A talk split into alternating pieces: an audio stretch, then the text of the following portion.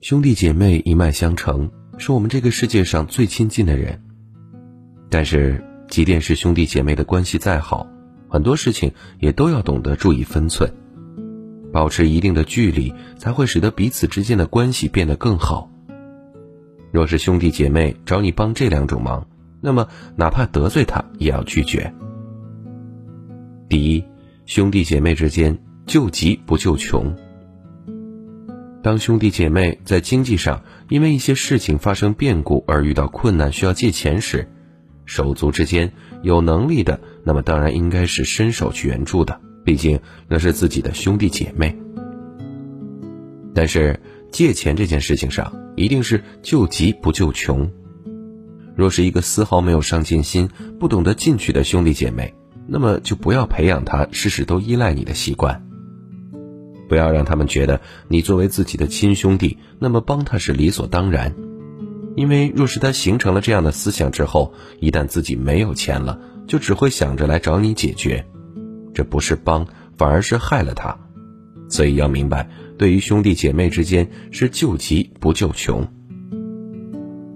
第二，不帮兄弟姐妹做重大的人生决定。当兄弟姐妹遇到一些人生中重要的事情需要做出抉择的时候，我们作为手足可以为其提供建议，当做是一种参考的意见，但是千万不要去帮兄弟姐妹直接的做出重大人生决定。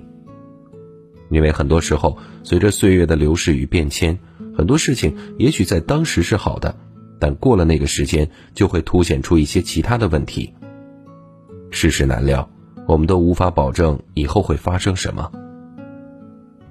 你若是当下直接帮兄弟姐妹做了决定，一旦日后这件事情发展的并不好，那么兄弟姐妹难免会因此心生芥蒂，怨恨是你当时的决定害了他。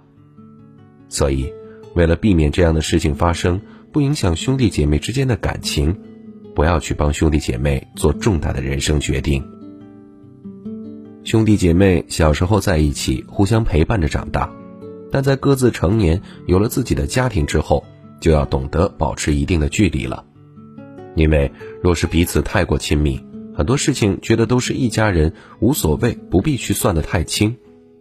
这样一旦出现了关于利益的冲突，若是没法说清，那么就很容易导致爆发出许多的矛盾来。